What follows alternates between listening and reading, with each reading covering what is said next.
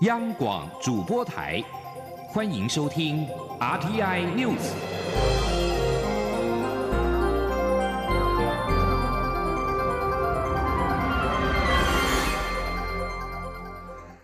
各位好，欢迎收听这节央广主播台提供给您的 RTI News，我是陈子华。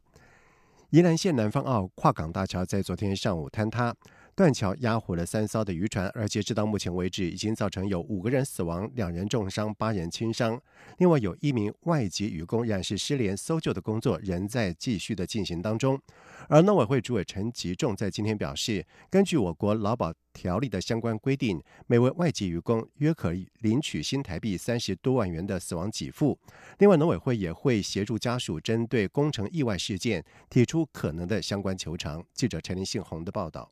宜兰县南方澳跨港大桥坍塌，碎石集中在桥下的渔船，导致外籍渔工受伤或是死亡。农委会主委陈吉中二号表示，目前农委会以三个面向协助处理这起事件：第一是不幸死亡或是受伤的外籍渔工，除了相关劳保给付，农委会也会提供每位五万元的慰问金。另外，被桥墩压毁的三艘渔船，农委会已经与交通部、内政部讨论求偿方案，这有五百一十三艘。的渔船因为这几天无法出港作业所造成的损失，农委会会以每天最高产值协助渔民请求相关补偿。由于这些外籍渔工和本国籍劳工一样都享有劳保，因此在这起事件不幸死亡的外籍渔工，经过设算后，每一位有月薪台币三十多万元的死亡给付。陈吉仲也表示，罹难者家属来台处理相关后事所需要的费用，农委会和外交部会一同提供协助，相关的经费农委会也会负责，并协助家属针对工程意外事件提出可能的相关求偿。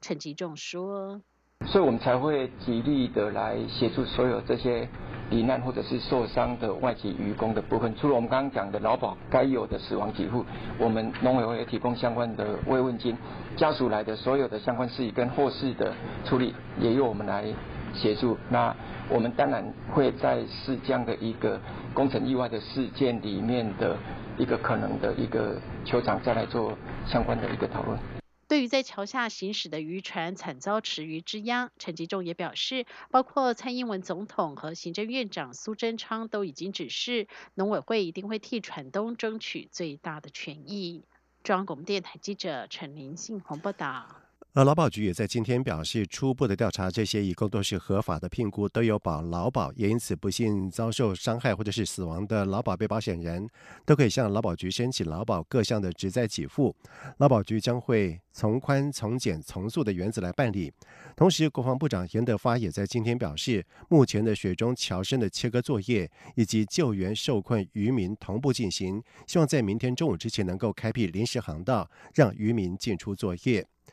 而针对南方澳跨港大桥断裂坍塌的事件，法务部长蔡清祥也在今天表示，在救人的同时，检方也协调顾及证据的保全，将会全力调查这起的事故，并且协调行政调查以及司法调查双轨进行，积极侦办是不是有人为涉及刑责。记者欧阳梦平的报道。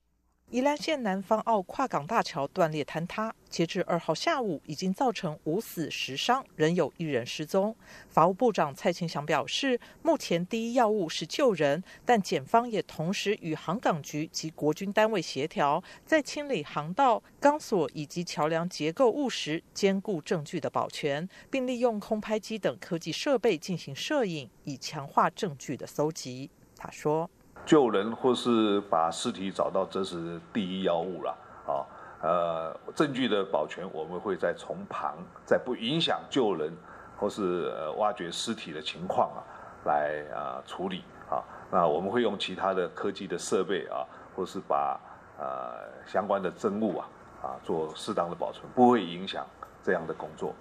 蔡清祥说明，在事故发生后，他立即透过行政监督系统指示辖区宜兰地检署掌握状况并应应。宜兰地检署检察长于丽珍随即指派一名主任检察官，率同一名检察官及两名检察事务官赶赴现场，同时协调台北地检署指派两位具有营善工程专长的检察事务官到场支援协助搜证，并协调行政调查与司法调查双轨进行。蔡清祥指出，检方已经会同交通部公路总局召集的桥梁专家以及学者到场共同现勘，希望尽快厘清事故发生的原因。检方将全力调查此事故，积极侦办是否有人为涉及刑责。另外，检察官也已经陆续进行罹难者遗体的相验程序，并由犯罪被害保护协会同仁协助家属处理后续事宜。中央广播电台记者欧阳梦平在台北采访报道。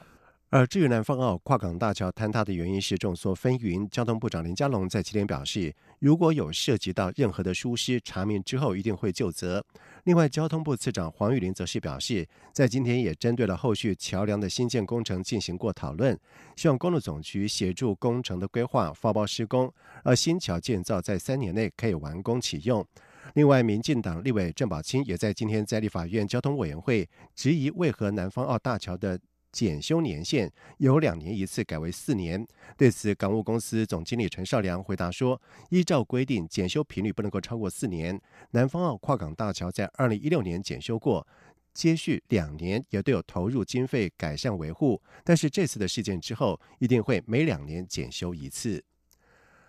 二零二零大选将进入倒数计时，力拼连任的蔡英文总统在济南市狂打正鸡牌。民进党主席卓荣泰在今天在中常会上是下达了动员令，要求全党在选战最后决战一百天，扩大宣传政绩，让更多的民众了解民进党执政团队拼经济的成果，以达成总统连任、国会过半的目标。记者刘玉秋的报道。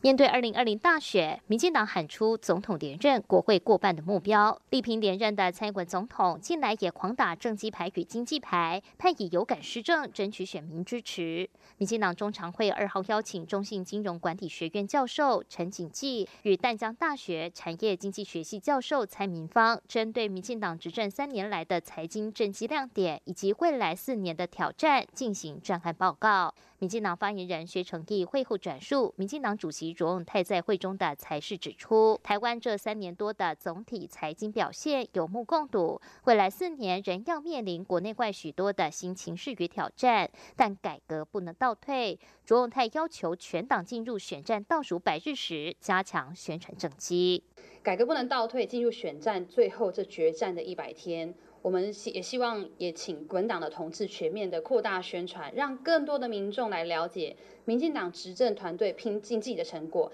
来达成总统连任、国会过半的目标。薛成义也转述中泰的谈话指出，台湾经济趋于稳健，这是全民共同努力的成果，必须给予行政团队致力推动经济转型高度肯定。且蔡总统上任后，推动股价二产业创新计划，积极为企业排除投资障碍，提升基础建设。不但成功打造智慧机械以及互联网两个新兆元产业，现在更要迎接史上最大的台商归于返乡潮。截至今年九月底，回台投资金额已经突破新台币六千亿元。各项施政除了提升台湾的竞争优势外，也减少美中贸易战可能带来的冲击。中泰也在中常会上肯定民进党立院党团的努力成果，积极修订通过诸多让庶民实际有感的税改方案。另外，针对南方告大桥坍塌事件，薛成义也转述中泰在中常会上的谈话指出，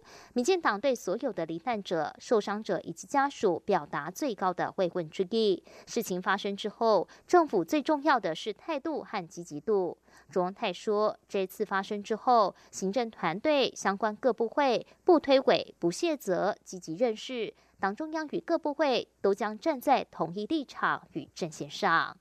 中央广播电台记者刘玉秋采访报道。而同时，卓荣泰也表示说，民进党将成立不分区立委提名委员会，目标是力拼十八席的部分立委，力保国会过半。他并且表示，民进党将成立中央助选团，立委选区全面进行总攻。而至于在国民党方面，国民党是阵前换将，在昨天是突然发出了公文，撤换组发会主委李哲华，并且在当天生效。国民党中常会在今天也火速通过了这项的人事案。对此，国民党中常委是持不同的意见。有人相信党主席吴敦义是经过全盘的考量，但是也有常委认为此时换将相当不宜。党中央向支持者要清楚交代。记者刘品希的报道。距离明年总统立委大选只剩下一百零一天，国民党却阵前换将，一号临时撤换去年底操盘九合一选举大胜的组发会主委李哲华，并火速送二号的中常会通过。外界认为这是国民党内斗，是夫人派为了安插不分区名单而做的人事跟动。也有一说指，当初红海集团创办人郭台铭退党时，李哲华重话抨击党主席吴敦义，现在撤换李哲华是向郭台铭示出善意。国民党发言人欧阳龙二号下午在中常会后表示。吴敦义在中常会中表示，李哲华是优秀同志，与地方接触都很熟练，而智库也需要这样的人才。李哲华转任智库副执行长，将可让智库拟定的政策方向更接地气。相关人事更迭没有任何特殊意义，只是适才适所适用。中常委李昭平被问及此事时表示。以吴敦义过去打选战的经验，他相信这项人事调动是全面性的考量。他说：“我不能帮他解释，但是我知道的是，他可能另有重用，他有他的每一个人要到每一个位置，他也做了。呃，但我真的不能够帮主席讲这个，但是我相信主席他这个这个选战剩下一百零一天，他所有的人事调动，这是他的权利以外，他也一定是做了整体的考量、整体的布局，因为他这个成败是他要负责任的。”中常委沈庆光指出，人事异动与吴国会无关，党内也尚未开始讨论不分区名单，因此跟不分区立委竞争也没有关系。他表示，在团队里难免有一些小道流言、是是非非，有时内部意见分歧，拖久了就会产生内耗的问题，不得不壮士断腕。中常委徐宏庭则说。阵前换将是非常不好的情况，令人匪夷所思。他认为党中央有必要对泛蓝支持者说清楚这项人事异动的原因，民众都在期待答案。央广记者刘聘熙在台北的采访报道。而至于红海集团创办人郭台铭在退党之后跟国民党主席吴敦义的吴国会有谱，对此欧阳龙表示，双方沟通管道一直都很畅通。郭台铭跟国民党系出同门，都是中华民国派，两人会面什么都可以谈，也不排除合作的可能性。在外电消息方面，英国电讯报在一号报道指出，英国首相强生的新的脱欧计划将让北爱尔兰以及欧洲建立特殊关系到二零二五年。根据报道指出，这项计划将在今天公布，意味着北爱尔兰将至少到二零二五年会在很大程度上续留欧洲单一市场。但是北爱尔兰会与英国其他地方一起离开欧洲关税同盟。另外，根据英国《卫报》的报道指出，北爱尔兰民主联盟党大致上对强生的提案感到满意。报道对此补充，这项计划得到了民主联盟党党魁福斯特的支持。不过，欧盟成员国的爱尔兰外交部长科弗尼则是认为，这些提案并不能够为与欧盟的脱欧协议提供基础，并且认为提案是令人担忧。强生会在今天向欧盟揭露他最终的英国脱欧协议，并且明确表示，如果欧盟对提案不感兴趣，英国不会再跟欧盟进一步的谈判，会在十月三十一号离开欧盟。秘鲁副总统。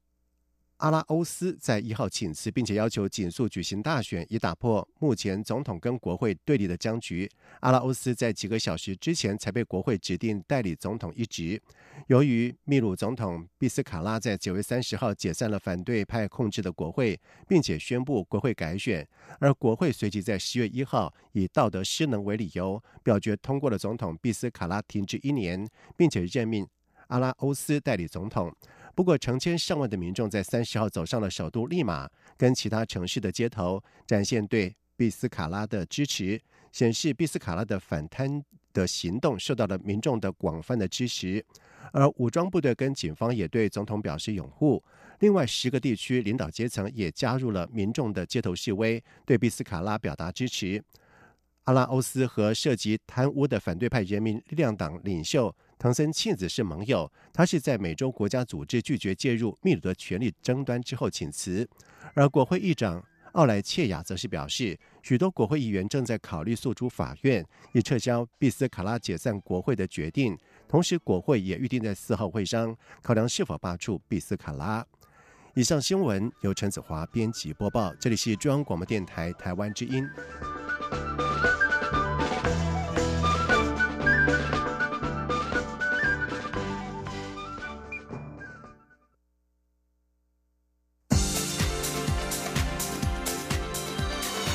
这里是中央广播电台台湾之音，欢迎继续收听新闻。现在时间是晚上的七点十五分，欢迎继续收听新闻。国民党立委林立禅在今天在立法院主张，已经怀孕的新住民妇女可以不需等来台半年的健保纳保等待期。而卫福部长陈时中回答的时候表示，已怀孕却还没有纳保的新住民妇女，目前有新住民发展基金会可以补助，但是要修法全数纳保，还需要考量整体的横平性。而这个部分，卫福部会持续的研究。记者肖兆平的报道。国民党立委林立禅二号在立法院社会福利及卫生环境委员会质询卫福部部长陈时中时，关注外籍配偶来台需等待六个月才能加入全民健保的制度问题。林立产表示。外籍移工来台可以直接纳进全民健保，但外籍配偶的怀孕妇女还是必须等待来台期满六个月才能加入全民健保。他认为这对婚姻移民者不仅不公平，也不够友善。因此，林立产主张修改全民健康保险法，要调整纳保资格，让已经怀孕的新住民妇女可以直接纳入全民健保。他说：“外籍移工到台湾来的第一天，隔天就可以纳入全民健保；外籍配偶到台湾来要等待六个月，就算你怀孕也要等待。甚至有些妈妈在她原生国认识了先生，已经先怀孕了，等待证件办完来个待完七个月，这是非常呃，就风险非常高的。”这个应付，我们却没办法让他纳入全民健保。这个部分，部长，您觉得说我们的修法是不是要尽快？陈时中坦言，修法可以尽快，但通过会很久，因为当中牵涉了不少社会争议，也必须考量衡平性，相关角度也持续讨论当中。坦言过程是有困难。他说：“对这个东西，这个问题也一直在我们这也是相当一个困扰，然后一些相关人到 CRPD 很多的考虑。那另外一个就是我们的国人相关在国外居住回来的国籍的人哈，都有这些很平性的问题，所以是不断在讨论，那也在中间里面要来拿捏，非常的困难。”嗯，陈时中表示。卫福部愿意在考量衡平性下持续讨论相关议题。不过，针对目前还没纳保但已经怀孕的外籍配偶，其怀孕期间的紧急医疗支出，政府已经同意由内政部新住民发展基金来补助支应。中央广播电台记者肖兆平采访报道。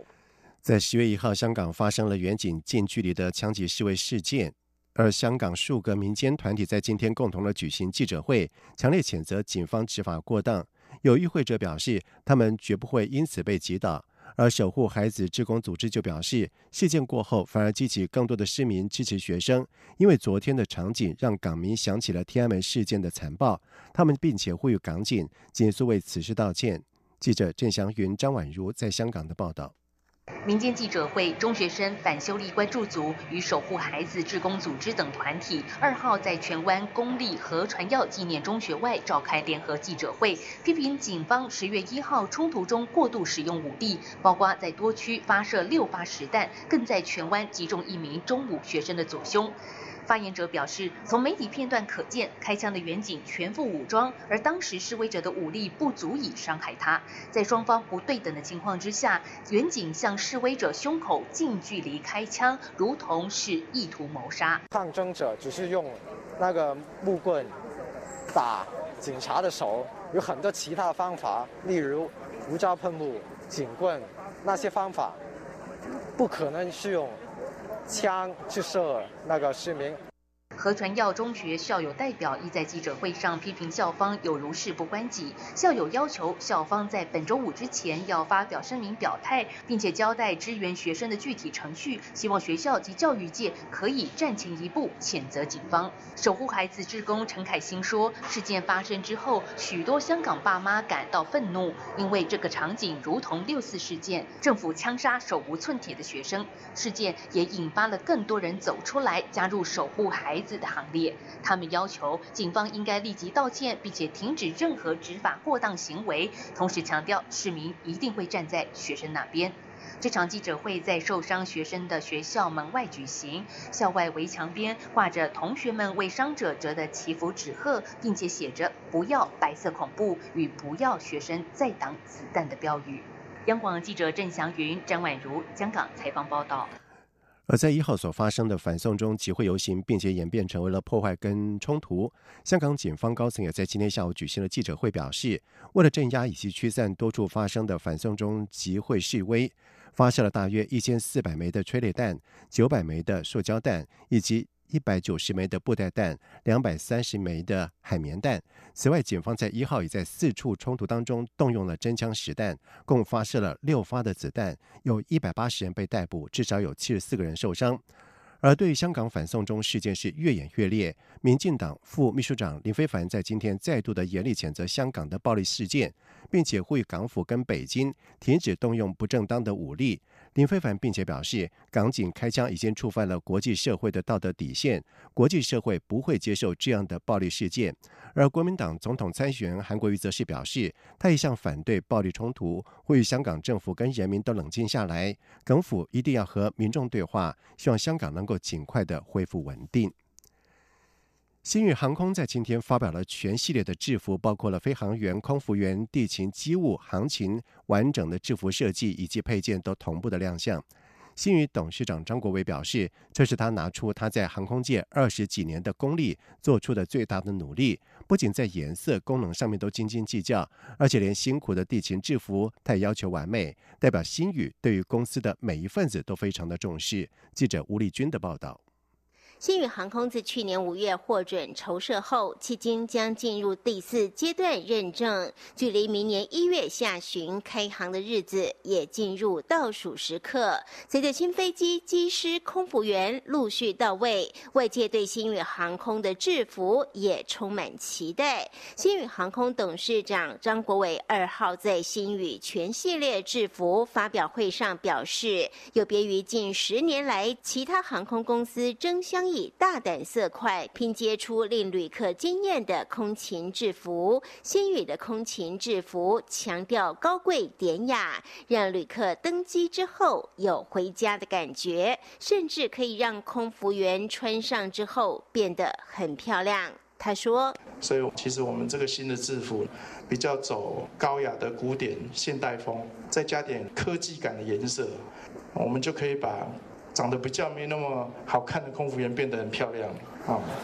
这个是我们最大的宗旨啊。此外，张国伟也指出，新宇这次连同辛苦的地勤人员和机务人员的服装也一并对外展示，代表新宇对公司的每一份子都非常重视。他说：“我们包括最基层的、最辛劳的这些流汗的员工啊，我们对他们的制服也是非常重视，不管在颜色上、在功能上，都是斤斤计较。”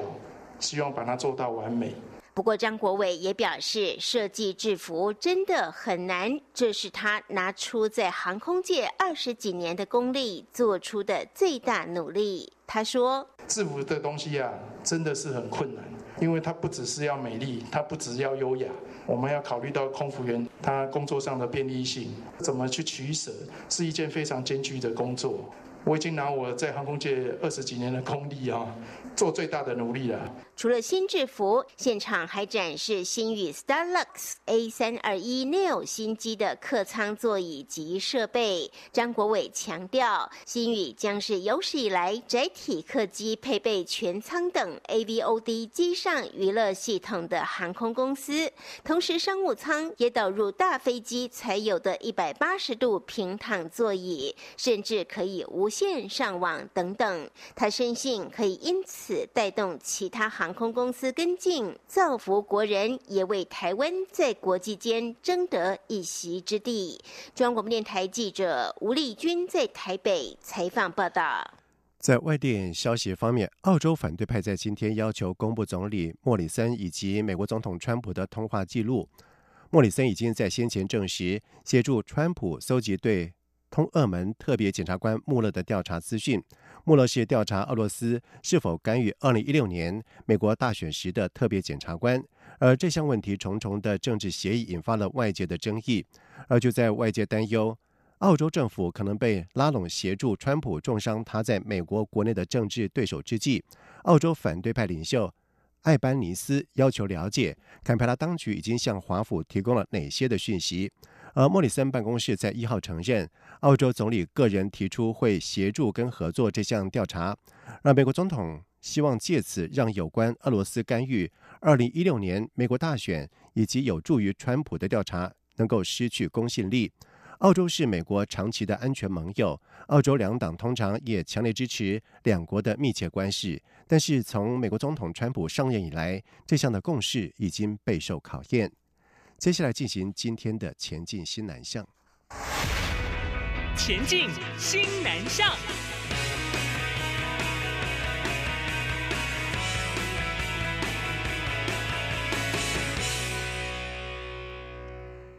新北市金龙国小教务主任杨小梅在今年荣获了师铎奖。他在九岁的时候从越南来到了台湾，由于家里经济弱势，全家九个兄弟姐妹每个礼拜才能够见一次面，也让他更能够体会到每个弱势孩子的心境。他表示，他永远记得爸爸说过的一句话，那就是今天受国家的照顾，明天有能力要服务更多的人。而现在已经从事教职二十四年，在未来将会朝向校长之路迈进，让自己对社会有更多的贡献。记者陈国维的报道。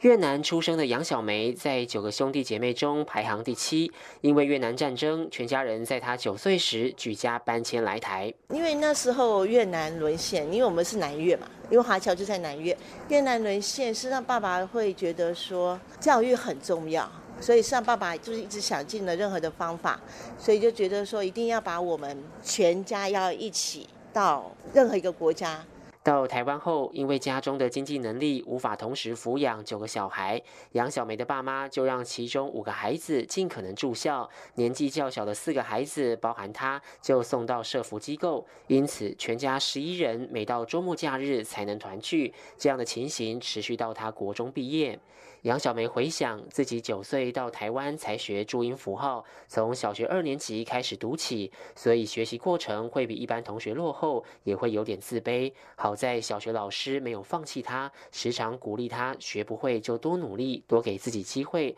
也让她深感老师真的很重要。杨小梅说自己后来当老师，也会以自身经历去鼓励弱势的学生，要他们不要放弃自己。因为有些也是新住民的家庭，所以也跟妈妈讲说，第一个我会跟他们讲说，我自己也来自越南，我感觉那种距离就马上就说近了，然后就会可以直接进入他们可能家里面的一些问题，然后去请教他们说有没有需要什么样一个协助。杨小梅看见社区新住民的需要，利用校园空间成立教育部金融新住民学习中心与新住民七星分区国际文教中心，引入相关资源，也让社区及学校对东南亚文化从认识、理解、欣赏、尊重到关怀。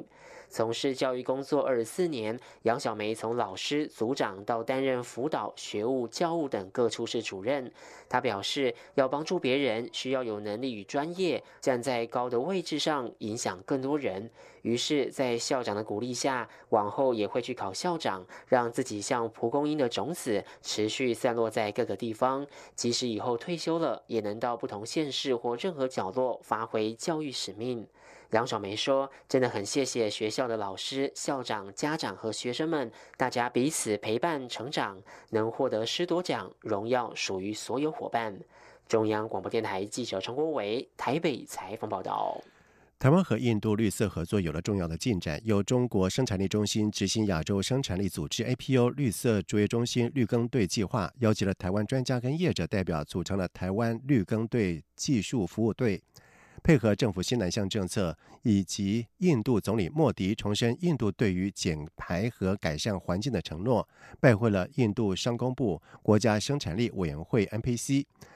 而 NPC 执行长库马以及 NPC 国际合作总监暨德里地区执行长巴哈拉瓦吉等人接待，双方同意由台湾绿钢队协助 NPC 连接主镇的水资源需求单位，在德里建立零排放、零废弃物的工业区。以上新闻由陈子华编辑播报，这里是中央广播电台台湾之音。